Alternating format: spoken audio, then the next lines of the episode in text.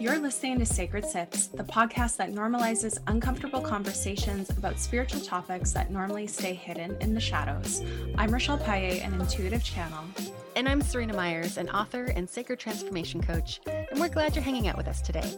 Grab your favorite bevy, kick back, and let's jump in.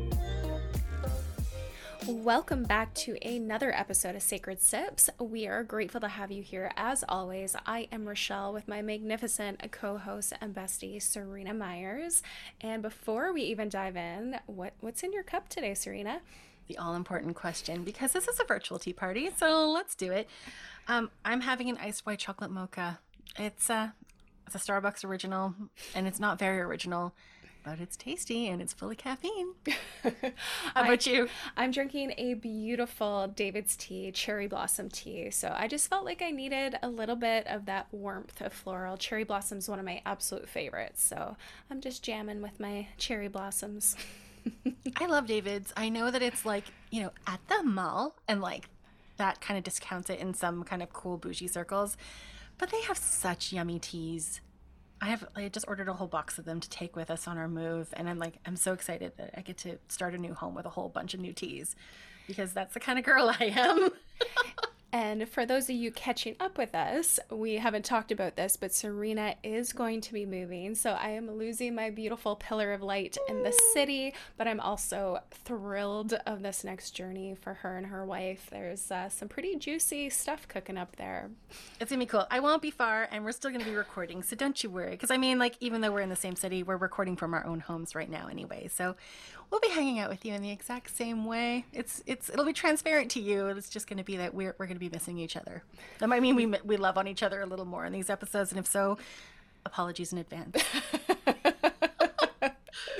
So, what are we talking about this week? So, today we are diving into Sacred Anger. Now, for those of you that don't know, Serena has written a magnificent book called Sacred Anger. Highly, highly suggest to read. Yes, I'm plugging that. No, she did not ask me to do that.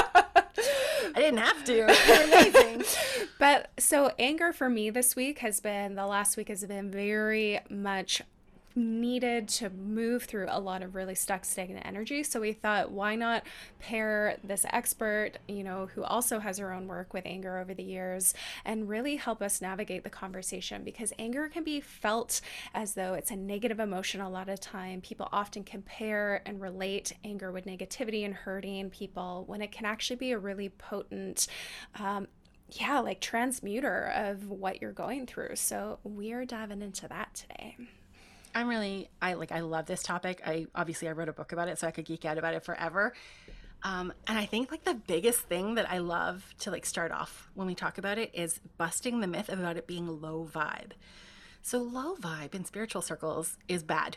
Like that's really what people are trying to say, but they're like flowering up the language to be able to like condemn something in a in an ultra woo kind of way, which is bullshit. That's what we do. We have honest conversations about spiritual things and we call that kind of crap out. So um, I would go so far as to say that anger is very high vibe, not fun, not joyful, not, you know, like, you know, I don't think high vibe is necessarily good, but if we're talking about actual frequency, actual vibration, anger is very active and it is a higher frequency that moves a lot and is capable of destruction, yes, but it's also capable of immense change. If we think about the social justice movement and the civil rights movement in the US and all these different things, it started from a place of anger so it's got an ultra bad rap, um, which, like, hmm, poor anger. and I kind of feel for it in that way. But I really want us to kind of break our our way of thinking of it as being a low vibration energy because it is not. It is high vibration. That's why it has the potency it has for good or bad. Yeah, and I also so I grew up in a household where anger was probably it was like anger or happy. There was no sadness. Like sadness wasn't really accepted. I often felt like I was made wrong to just be melancholy or just feel the depths of what I did. And even in my own family, so my parents would fight, my brothers would fight, like they all would express their emotions through anger. And for me, I could feel it as this wave that just would take me out, and I could never fight back. I would almost close down and go into protection because of the potency of anger. So it has the ability to shut things down if not directed in a beneficial way. And this is for me why I feel it does get that bad rap because when anger is wielded as an expression of hurt or pain or inability to process another way, it, you know, things can be said that can't be taken back. It can be like lashed out, that blind rage anger can be a massive cause of hurt, harm, and destruction and abuse in this world. So it's really navigating to learn to wield it in a way that is going to propel you forward in a really safe and sacred environment. Yeah, and I think the reason that we have that, because that is, I would say, most people's experience with anger is that destructive place. But I think the reason for that is that no one sat down and taught us how to express it healthily, how to express our needs, our wants, our desires, our boundaries healthily. Because we haven't been like raised in a way of doing that, um, we have all these different transgressions that ends up happening that pisses us off. Right. So, first, we didn't learn how to honor ourselves in the first place. Then, we didn't know what to do with the anger. So, of course, it's going to come out in these really destructive ways. So, I mean, the whole reason I wrote this book was for us to be able to understand why we have the relationship that we have with it in the first place and then say, okay, cool, but like there's the potential for so much more and so much better. So, how do we get there? And I think it starts off with conversations like this, where we can say, let's just suspend reality for a moment. Let's just suspend all of our beliefs that anger is bad and say, like, what is possible if I could wield this in a different way? If I could use it as a teacher to show me what my values are, where my boundaries are, what's important to me. You know, is it then still something that is destructive? Is it then something that's still scary, intimidating, overwhelming? Um, you know, it's interesting with the way you were talking about how it was for you as a kid. When I was a kid, we had a lot of anger in our home. Uh, my brothers are both like wall punchers, so we regularly had holes in the walls, and screaming was pretty, um, pretty common. And I know that a lot of intuitive people, and it's not even women, intuitive people, a lot of it is because they grew up in environments like this and their sensitivity had to almost be honed as a safety device. So we become deeply empathic and deeply intuitive as a way of knowing shit, like what's my exit strategy or what is safe to say right now or how do I conduct myself in a way so that I am protected and it's you know and i think that's also why we ended up sh- a lot of us end up shutting those gifts down as we get older because it's not that necessary safety requirement anymore. And then we have to choose to engage with those gifts in a way that can help us and enrich our lives and whatever. It's not just about it being a primal safety factor. Yeah and that's like the biggest distinction of if it has been that primal safety factor like how do you build a relationship with it differently? Because even for myself like even just in general say i was serving and i've had so many people yell at me or just have anger flashes over the years in customer service but i would shut down the exact same way i would at home. But there was no physical threat. There was i wasn't being met in that same way where i didn't feel safe um, but my response to anger was very much, I am not safe right now. I need to get myself out of this situation. So when you have really had, I'm going to say trauma connected to anger instead of it being that elevator and just really the passion that it can turn into, it's really important for you to create that dynamic to say, well, how can I rebuild that relationship with anger in a way that feels safe for me? So for me, I had to really do it in a sacred environment moment. So if I'm feeling angry or if I need to tap into anger, I actually need to take myself away from people in order for me to express express it safely because then that way I have that ability to actually feel what I need to feel without then going into people pleasing or feeling I'm going to hurt someone in the process. Yeah, I think that those are probably the two things because people pleasing is essentially like hurting yourself. It is a betrayal of your own needs, your own feelings, your own wants and desires in that moment. Um, and then for me, I know I carry the fear of, of, of the power of my words. Um, when I was 10 years old, this is so silly. When I was 10 years old, I was going for a walk with my stepdad and I had a chat with him. And I was basically saying, and I don't know how I had the emotional intelligence to have this conversation at 10, but I basically said something to the effect of, like, I love you. I think you're really great, but I have a dad. and I want you to be my friend. I want you to be in my life. I like having you around. I just don't need you to try to be my dad. And in that moment, our entire relationship changed. A wall went up. He was actually kind of a bastard for a really long time. Um, and it wasn't until like way later when they're like my when he wasn't with my mom anymore and everything else that we could actually have like a much better relationship and in shamanic ceremony when i was doing a lot of like um, not necessarily soul retrieval, but really like going back to these moments of power and these stories that were created in the in these moments where I cast parts of myself out. They brought me back to that moment and that conversation, and it showed me that it was like this is why you fear the power of your words, because you've witnessed firsthand, and as a child when you were really impressionable, of what happens when you quote unquote say the wrong thing. What I said was actually really powerful and really beautiful. To come from a child is like I can look at that now objectively and say holy hell, Serena, how did you even know how to do that? But knowing the life that he had, he was still a wounded boy, even though he was a grown ass man. And so he felt rejected. He felt really cast out and he felt really hurt. And I took a little piece of his heart in that conversation. And then through that ceremony, I was able to like give that back and, and so on. But, you know, when we have this fear of, of the harm that we can cause, um, it can really limit us in our relationships. I noticed it even with myself as a parent. I said this to my son recently when he was visiting. I said, you know, the one thing I really regret is that when I was really pissed off at you, I wouldn't even look you in the eye because I was so afraid that you could see the things that I was feeling. And it was hard for me to even bite my tongue to like not lash out and not say things and not speak from my own hurt, wounded places. And it was heartbreaking for me to hear that, like, that that caused harm for him. And it was like, here I thought I was saving him and not only did it hurt myself because these things were going unexpressed, but I was still doing harm because I was freezing out the very person I was trying to protect in the first place. So because we don't have these tools, we didn't we weren't given them and you know there was no handbook, no manual of life. You know, we, we we do our best and we try to navigate, but it is kind of finding that dance of like how do I honor myself and how do I not destroy the other person at the same time? And it's not easy. And I think you just summed it up there because we don't have control over how things are going to land for another person. Mm-hmm. So as long as you can honor yourself and take responsibility, then that in itself, you know, you can deal with, say, whatever cause and effect or consequence becomes of it because as soon as we start saying how can i not you know have this person feel this way? it's like we actually are not in our integrity because we're trying to make it comfortable for them and we don't actually know how it's going to land how they're going to perceive it and at the same time like you said like you thought you were protecting him from harm and then to be met with that I would be incredibly painful because it's like I did the very thing that I was trying to not do and this is when we try to intuit as well to protect other people.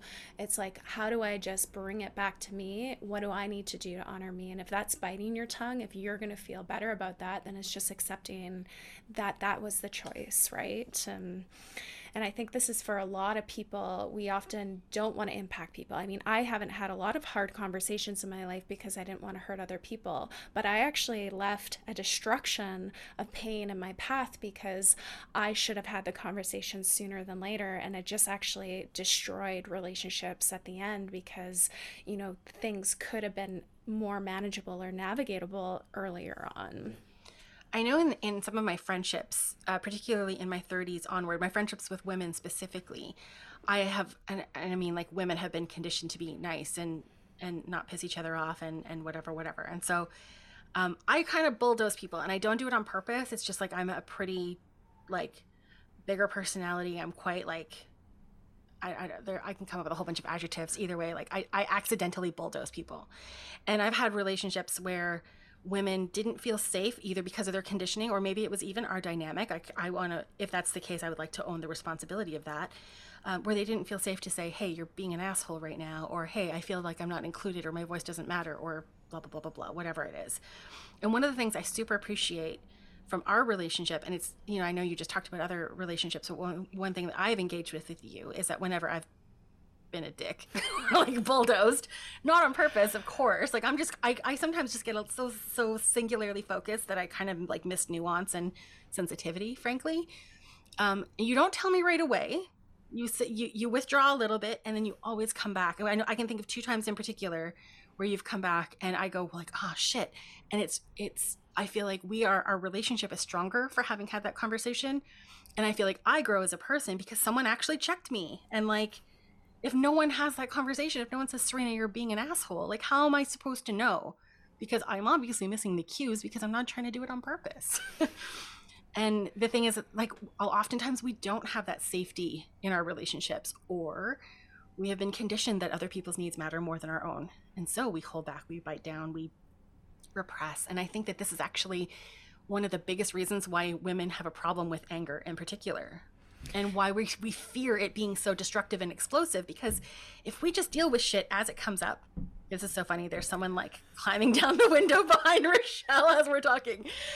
If, if we just, you know, if something happens and we talk about it and we deal with it like in relatively close to that time of the event, things don't bottle up. And then when we're angry, we're angry about one individual thing. We're not angry about 10 years of things that had gone unsaid. Then now it blows up and it's uncontrollable and it's scary and intimidating and it burns relationships to the ground. When really what we needed to do was just like maintenance, like letting the pressure off as things take place rather than waiting for it all to build up. Yeah, I would say that's the one thing like I really appreciate about us because we don't agree on everything, but we're mm-hmm. both very respectful about it and we can kind of hold that space for both of us to be right simultaneously because in our hurt or in our actions, we feel justified. We feel right. And so often I need to give that space because I found if I battle right away, then it actually creates more harm and destruction because it's like that person's hurt, they're experiencing it. So my protection is to take a bit of time and then it's like okay well how do i have this conversation? Because if it's still important for me to have then i need to bring it forward. And then that way i find everyone is a little bit more receptive just with a bit of time because then we're not in the wounding. Because when we're in the wounding mm-hmm it's important to hold space for that. So, both of us, you know, we don't agree on everything. I know it sounds like we always do, but I feel there's this just respect for one another that allows us to really navigate differences of opinions as well, which I really value. Yeah, I do too. And I think this is actually, we're almost echoing some of the stuff that we had in the spiritual teacher episode, which was um, to have enough sense of self and enough conviction in what you feel and what you think and what you believe that you can be presented with opposing information and just be like, "Oh, cool, that's that's not true for me." And it doesn't mean that I'm wrong. It doesn't mean that the other person is bad. We don't have to create any stories about it. It's just like, cool, like that's your jam. This is my jam. We're gonna go forward with our jams and and do our thing, and that's fine. Um, but I don't know that we. I feel like there's something in our society, and if you look at the comments section of basically any post on the internet, you can see this happen in real time, where it's like we have to convince each other of our rightness. And it turns into self righteousness. And like, I love a good self righteous rant once in a while. I don't do it in like the comment section because that's not where it take, needs to take place. But like, why can't we just be okay with a difference of opinion? I know we're kind of veering off of anger a little bit here, but this kind of like underlying friction with how we relate to each other just as people um, makes things burn way hotter than it needs to be. Like the stakes are pretty low. If someone posts a recipe online and they used regular flour instead of gluten free and I can't have gluten, I'm not going to get in the comments and be like, well, it'd be really much so much better if you just use gluten. And oh my God, I can't believe you used eggs instead of flax. Like, who fucking cares? It's her recipe. Let her do her thing. But we do that. Like, if we look at the comment section and like, there is enough to be actually mad about in the world. Like, we have everything happening in Texas right now where women's reproductive rights are being turned upside down. We've got everything happening in Afghanistan where the fucking Taliban has taken over. We have like our own bullshit like locally with our politics and everything else. And we're going to get be pissed off about flour in a recipe. Like pick your battles, my friend. Come on. And I think sometimes we use those little things as like surrogates because we don't want to have the fight about the bigger picture stuff that actually matters but like we cannot fight every battle. It's exhausting and it's hard on the body. It's really hard on the system to have that much cortisol just like burning through your system. Like it doesn't have to be that way. It can be easier and this is where I feel that the conditioning of duality it has to be good or bad, right or wrong. Mm-hmm. And I know mm-hmm. and I know we've discussed this before. It's the both and. It's how do you make space for the middle? And even for me recently, um, you know, I've had a lot of PTSD come up about some trauma in my life. So I've been really navigating that. And oh, I'm like feeling the tears. Okay. I was like, just take a minute.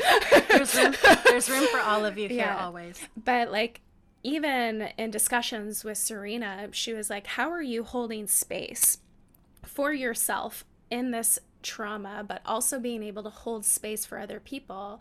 And I kind of like have been sitting with that because I I've always been empathetic. I've always been intuitive, but I used to really be in the right or wrong, good, evil, bad. But here's the thing, life is complex. People are complex. People that we love do really shitty, terrible things. And how do you navigate that?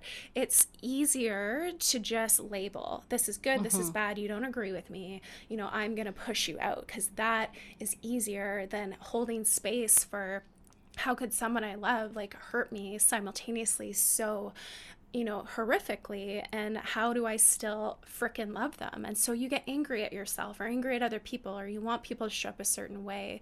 And that's where I feel the complexity is because when we're met in the middle, we have to hold space for so much more, and that can be really challenging. So it's easier to pick apart a freaking non-vegan, you know, gluten like gluten-filled recipe, or to make to like try to prove your point because it's like those microaggressions where you feel you have some sense of control rather than just feeling what you need to feel, and also knowing you you can just feel things without needing to label why they're coursing through you while you're saying that, I saw the most bizarre metaphor pop in my head. And it was that we're treating things as individual ingredients when in reality, life is soup. It is the broth, it is the vegetables, it is the spices, it is whatever. Whereas we're saying, like, no, soup is just the broth, soup is just the chicken, soup is just those noodles, where in reality, soup is all of it, right? It is messy, it's complex, and it's got all these different facets.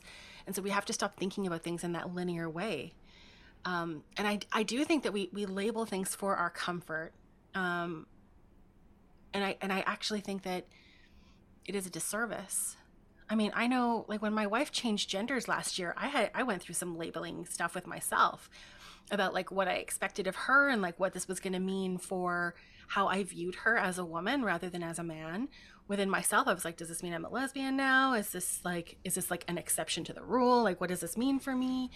Um, and then when I could actually sit down and be like, I was like, I'm really like obsessing over these details. And when I could look, what, like, why am I doing this? Because like, I don't have a lot of brain power right now. I'm in like, I'm really in the thick of it, peak pandemic and everything else. It's like, what, what am I, why am I doing this? And it was like, because this is a lot more comfortable than asking yourself the hard questions, mm. which is, do you want to make your marriage work? And does this have to mean anything about you? Does anything have to change other than her gender?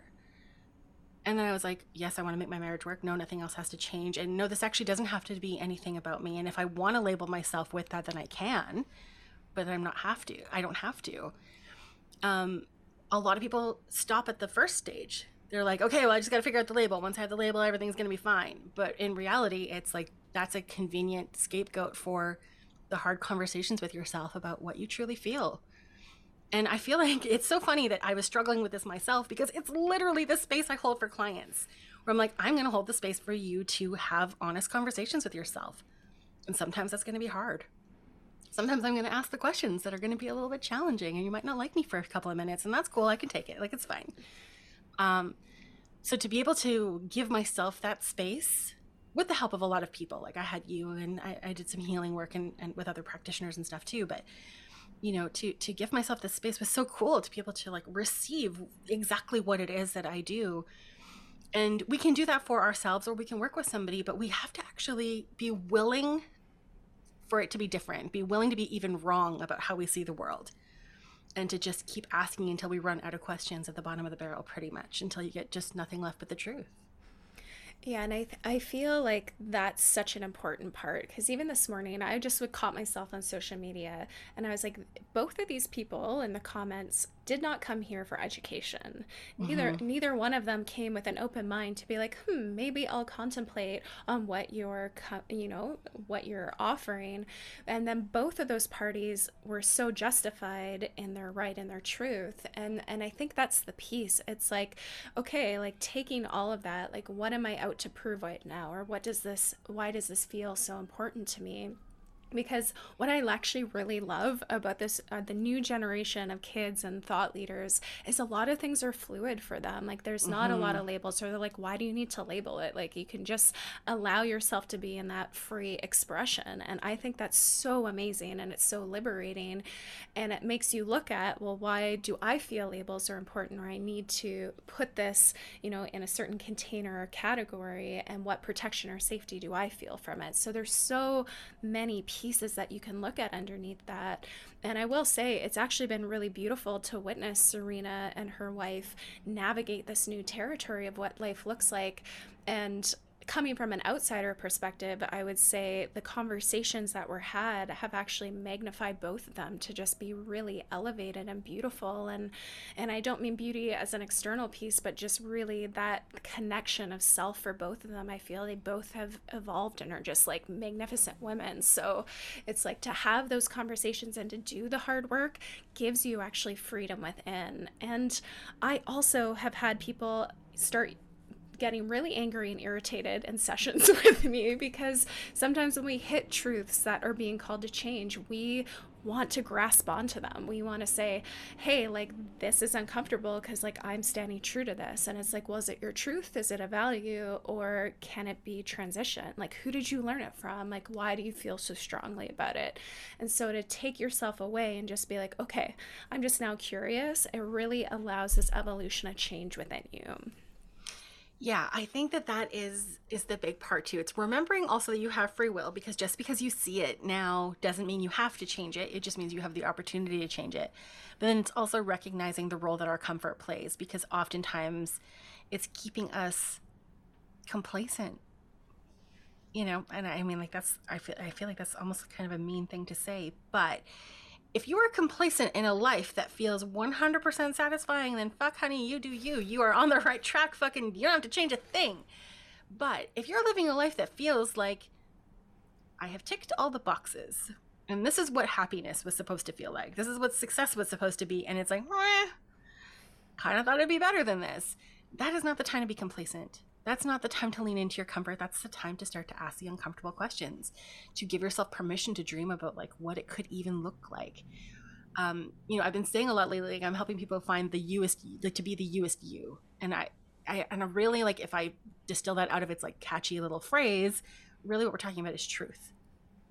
It's truth about who you are, about what you need, about what you feel, about what you desire, um, about what you want to say, about the impact you crave even if you feel like oh no i'm not supposed to want to like have that attention or oh no i'm supposed to just like be in the backgrounds and helping people out and no man like if you feel the call to shine brightly fucking shine brightly. You came here for that because the thing that you are resisting if it is like your natural if you're resisting it because you're afraid and you've got emotions and whatever like that's fine but like if you know that something is your truth and you are resisting it because you think that that's not the way it's supposed to be that's where you start to ask the questions. You know and anger is like anger is a piece of that but i feel like anger is just unexpressed needs desires wants boundaries and so on.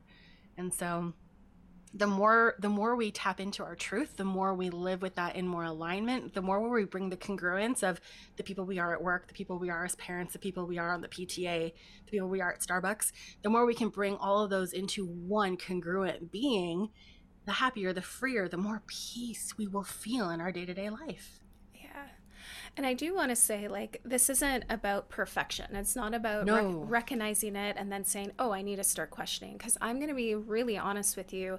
Last week, I was pretty much a hot mess. And, like, even though I could have opened my Akashic records, I could have meditated, I could have done all the things in my tool belt, I just couldn't. And I had to really give myself permission to be and just feel and grieve and cry and whatever needed to come up for me. And it's like every time I tried to sit in meditation or put on something, I was getting these bursts of anger because I just couldn't have that space. And so there's this expectation that I should be further along in my emotion or I should be further along in that And, you know, after doing this for well over a decade and having the amount of counseling and therapy, you know, we do put expectations on that we should even be beyond these things. But here's the thing trauma works in ways that it almost feels like you're living that present moment again. So if it feels present, you need to honor that for you. Mm-hmm.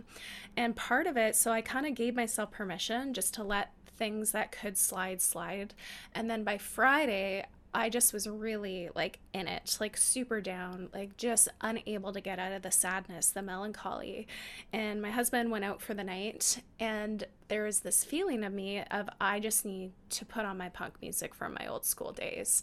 So I literally and i even put on my headphones so it could be really intensely with me because i have these magnificent headphones that just sound vibration and i put on the angriest punk list. Like i'm not talking about pop punk fun like ska shit. Like it was like super intense like anti-flag fuck the police like really like the vibration that was pulsating through me. And i actually had so much anger pour out of me that was masquerading with sadness and melancholy because that felt safer for me.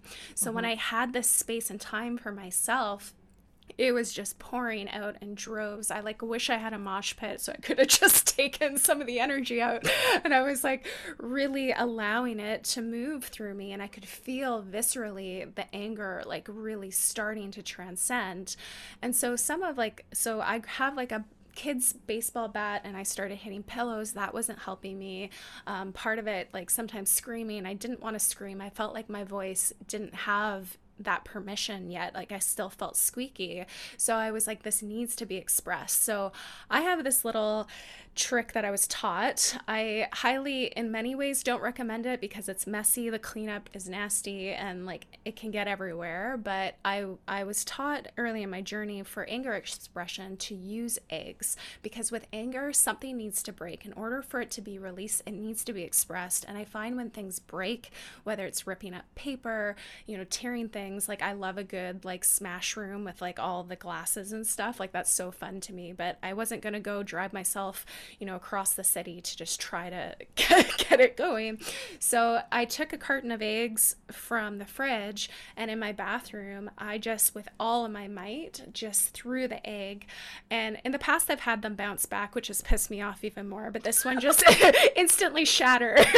and the the whoosh of energy like it almost stopped me in my tracks where it was like whew, like i'm i didn't feel that same intensity and build and it was just like whew. so i threw another one felt even more and then i ended up throwing a third and i actually felt like it wasn't actually that necessary because the first two just dissipated so much. But that fear is like, what if there's more? Can I build more out? And it was just like a really beautiful calming down. And then I noticed after the eggs, I was able to put on still like my my punk music, but it got a bit happier. Got more into my electro dance. So then I was able to even transition that night into a fun dance party of things that I used to love as a teenager. And it was a really beautiful way to honor myself, but in a really sacred container so my rage had a way to be expressed. Yeah, but I think the thing I love most, first of all, I didn't hear about the egg thing until you told me today, and I was like, damn, because you said it as though it was like, you're like, I smashed some eggs. I'm like, that's not a thing. that's not like everybody knows this. Don't say that like it's like, I drank some milk. Like, you fucking smashed eggs. It's so cool. Um, but I love though is that you first gave yourself the space to feel it out. So many people try to rush that process because it's so awful. It sucks to fully feel our emotions. It sucks to fully feel the emotions that are the masks for the other emotions. Like it is, you know, and it's interesting that you talked about how the melancholy was um, was the mask for the rage. I usually notice it in the other way around that it's more convenient to be angry than it is to feel the vulnerability of being sad or lonely or hurt or disappointed or whatever it is that can come on. But um, the fact that you gave yourself that space before you try to move it, I think is like the missing ingredient between like most people's expression of anger because they just want to get to the outlet. And for spiritual people, they just want to like release it and get to the lesson or just get to the lesson. If they can bypass even doing the work of releasing it, like, woohoo, no problem, let's do that. And I feel like that's when we catch ourselves repeating patterns and being in these loops where we're like continuously like stuck in the same shit it'll have a different face. In my case, it was a different boyfriend every single goddamn time, but it was really like the same dynamics were playing out because I wasn't learning the lesson. I was just jumping on to the next thing. And so we need to have that space. And I love that you gifted yourself that first before you jumped into the egg smashing. Um, because we we need for the lesson to truly integrate, we need that. I want to talk about this idea of jumping to the lesson um, because that, my friends, is a form of spiritual bypassing. And I think the worst thing is that most people are doing it to themselves. And I think it's because it's also a lot easier to be with our emotions in our head where we're trying to intellectualize it, where we're trying to pick apart, like, why did this happen? Where did this come from? What does this mean about me? How did this tie into a past life? Or whatever it else. We can have all of these heady experiences of our feelings. And it means that we don't have to be in the heart space, which is the part that's hurting with whatever that is. And it doesn't have to just be anger, but anger, I think, is a really big one where we're like, oh, I just need to get to the lesson here. And there'll be times where some condescending faux guru will say to you, well, what are you learning from this? And like, fuck that guy. But like in the truth, it's going to be very likely yourself. And I think that also taps into what you were saying before, Rochelle, about the whole I shouldn't be here. I shouldn't be having these feelings. I should be over this by now. Can we just like remove the word should from like the inner work dialogue? like there is there is no cookie cutter approach to this. It's often messy. It's often sometimes confusing. Um, and it's not like it's a linear track, right? We're we're doing these little zigzags, cha-chas forward and backwards and upside down and sideways. So there isn't any idea of like a linear road that we're supposed to be on. So supposed to and should let's get them out of here because they are i feel like they're actually doing a lot of harm to us and we tend to do it to ourselves yeah and i think like it's good to catch those because even for me like it was i had to consciously give myself permission to just be there. And i don't know if you can hear my throat chakra. Excuse me right now. Oh my god. We're gonna how's, your, how's that tea going on? Have a little sip of that Oh, ooh, that throat chakra. Like this happens to me quite a bit when I'm really navigating emotions and needing to talk about things like my actual voice will cut out or it gets really growly. And, you know, we can think about, you know, things like heartburn or other these pieces, but anytime for me when I really need to discuss the hard emotions, I always feel that like well in my throat, like there's a th- frog in my throat or my voice will crack and I can feel my throat really starting to shut down because that's part of that expression of giving yourself permission. Because I don't know about you, but growing up, it's like we're often made to think that it is a linear path, that we feel one thing and move to the other. And just like we were talking about earlier, where it's complexity for both, it's like we can simultaneously feel two things at one time rather than needing to get from happy to angry back to happy again. It's like, well, what else are we feeling with that? Why does it have to be one or the other? Why do we only need to be one tone? And so really allowing anger to just really infuse that the passion that you're feeling or maybe the boundary that has been crossed or a trauma or a wounding that you didn't realize was still there.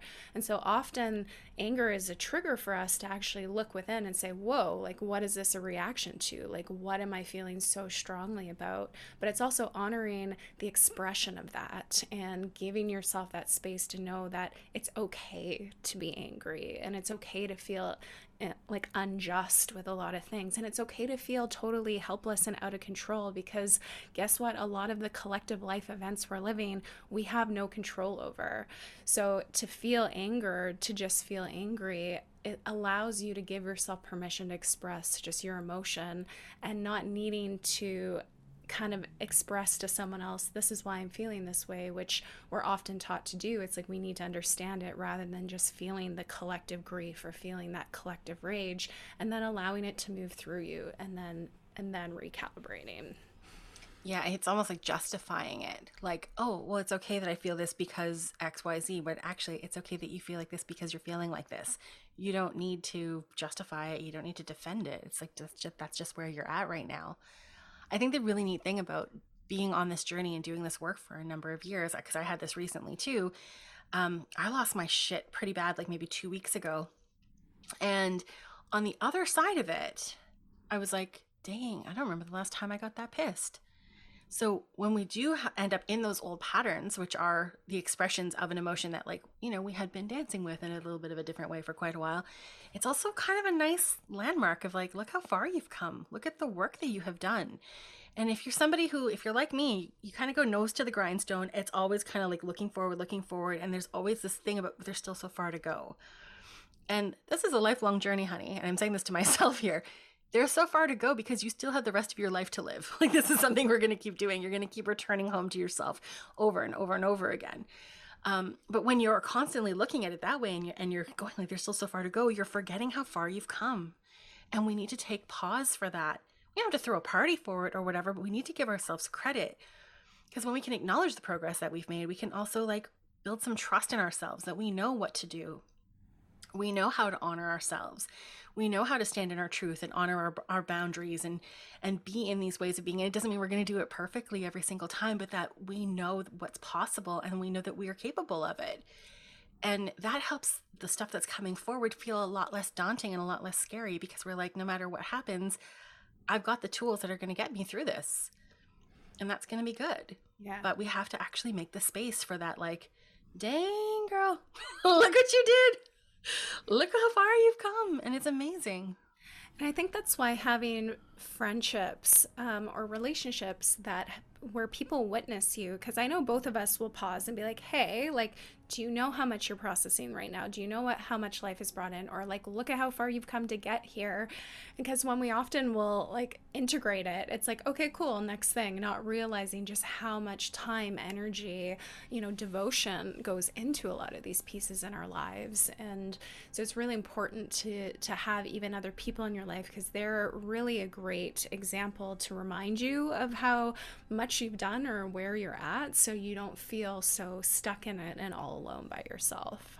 Yeah, you, and you need the safe relationships to do that because if you're relying on your parents, for instance, to be the ones to pat you on the back at how far you've come, most of us will not have that experience.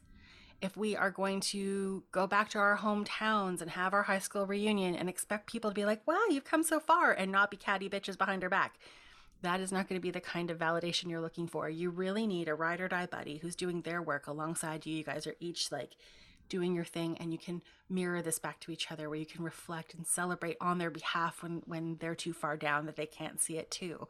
And you get to be that person for them as well like your your own personal cheer squad. Yeah. Yeah it's like just giving yourself full permission just to be where you're at but know that it's always going to move. Like i've even in the moment when i feel like this will be forever my existence it, it never is. It's like it'll always transition. so it's also just reminding yourself like to look internally. So yeah, if you're putting your your value on other people, if you're putting that acceptance on other people, it's like look at how much you're putting on other people to fulfill these needs within you as well. And then start tuning within. It's like, well, how do I choose myself or how do I give myself that validation? And I know for me, I've come a long way and now I'm like I take responsibility for the cause and effect of my actions and that very much is integrity for me. Do people like it? Absolutely not. And sometimes I find myself getting angry that they don't agree with me, but I also have to understand that if I go and I look towards them, my choices are going to be very different. And I really need to get solid with what I need, regardless if it makes sense to other people, because everyone looking in on our lives has their perception of who we are. Everyone is going to have a different understanding. And it's great to get other people's wisdom or perceptions because that's what helps us expand our understanding and and to shift things. But if it's just not aligning for you and you're like no like inside in my heart in my truth like this is my choice and i take responsibility for that it kind of creates this ripple wave of a lot of people not necessarily being on board with you but you're going to feel good for you because you're following the authenticity of your heart. Yes. Oh i love that. I have nothing to say after that. That was that was so good. I love it. So, shall we shift gears then and go into the reading for today? Yeah, we'll. So, if um, if you're new to Sacred Sips, every week we like to use a different type of intuitive modality to bring forward a message for you. And um, since we're talking about sacred anger, we thought we would do a bibliomancy where I'm going to intuit a page and a passage from that page to read um, from this book. So, Sacred Anger Uncover the Teachings of Your Most Feared Emotion by none other than me, Serena Myers. So let's see what we've got here. Mm-hmm. Okay. You never learned to make change. Change making is a brave and sometimes lonely task. It requires a willingness to risk, to get things wrong. It means disrupting the status quo, which rocks the boat and sometimes makes people uncomfortable, yourself included. It means putting up your money, your time, your energy, your hope with no guaranteed payoff. It sometimes means going it alone, which leaves you feeling rejected, abandoned, lonely. So, why on earth would anyone bother? Not changing means stagnation. It means surrendering the keys to the car that you navigate life from and permanently choosing to ride in the back seat, watching life pass you by. It means no matter how powerless you feel, or how angry, or how hungry for more or different you may become, that you must sit back and coast, letting those around you dictate what your life will look like. Changemakers are shit disturbers. It's a lot easier to control people who aren't willing to risk it all, which maintains the, st- the current power dynamic. We see this on a bigger scale like our governments, but it also happens in the microsystems of our families and communities. How often do you see people wanting to make big changes dismissed? In our social circles, visionary isn't a word that you'll see thrown around, often even when it's merited, but arrogant is. It's a lot easier to dismiss someone as being delusional, power hungry, or out of touch with reality when their desire for change challenges our comfort for staying the same, but it doesn't make their desire for better invalid. Hmm. Dun dun dun. I think that actually beautifully just sums up a lot of what we talked about today. And They always do, don't they? like somehow we're surprised. yeah. And I think that's just what even what we talked about at the very end there. It's like change creates ripple waves and that effect is that cause and effect. And often people will say your actions have consequences. And I don't like that because it, it's inherently negative. It's like what you've mm-hmm. done is a negative thing. But everything we choose to do has a ripple effect, has a cause and effect. And when we choose to live life differently, or we choose an internal belief system, or hey, if you choose to express your anger that you've never expressed before, that is going to be massive in your life. And whether it feels like outwardly or inwardly, it's going to really start breaking things apart and creating a new life path. And that's going to kind of ruffle some feathers for people outside of you that are attached to you being a certain way. But it's also going to inspire those of you who are watching who are wishing things could be different. And then you become the example of different being possible it is really, really powerful work.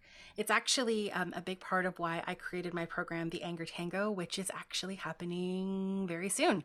So the doors are now open. And in the Anger Tango, even though we're talking about anger and we're using that as a tool to have these discussions, it really applies to every emotion, every need, every feeling. It's about giving yourself radical permission to feel it all.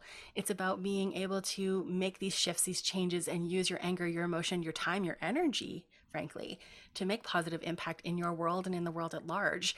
And for those of you who are parents, it is about becoming a really beautiful example of what is possible to your children so that we can break this paradigm and these patterns, these these stories that we've inherited about what it means to live a life and to be subservient and to be quiet and to blend in and to be nice. I hate that fucking word so much to be nice.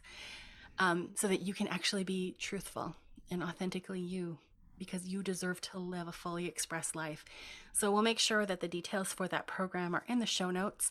Um, doors will be closing soon. So if this speaks to you, then definitely reach out quickly if you've got any questions because I would love to have you be on this journey with us. And I'd highly, highly recommend you checking out Anger Tango. Like Serena isn't someone that's afraid of anger, but she knows how to process it in a really beautiful way that's going to help you actually feel empowered with using it. So I like to think so. Once again, I may be biased, but but yeah, hop on. It's going to be in the show notes. Uh, hop into the links on our website and it'll all be there for you. Thank you once again for joining us on this conversation with anger. Let us know what you got from it. Like, are you comfortable with anger? You know, pop that into our Instagram feed or send one of us a DM we genuinely love to know just where you're at and your comfortability with your anger expression. So, yes. thank you for joining. Thanks. Bye. Thank you.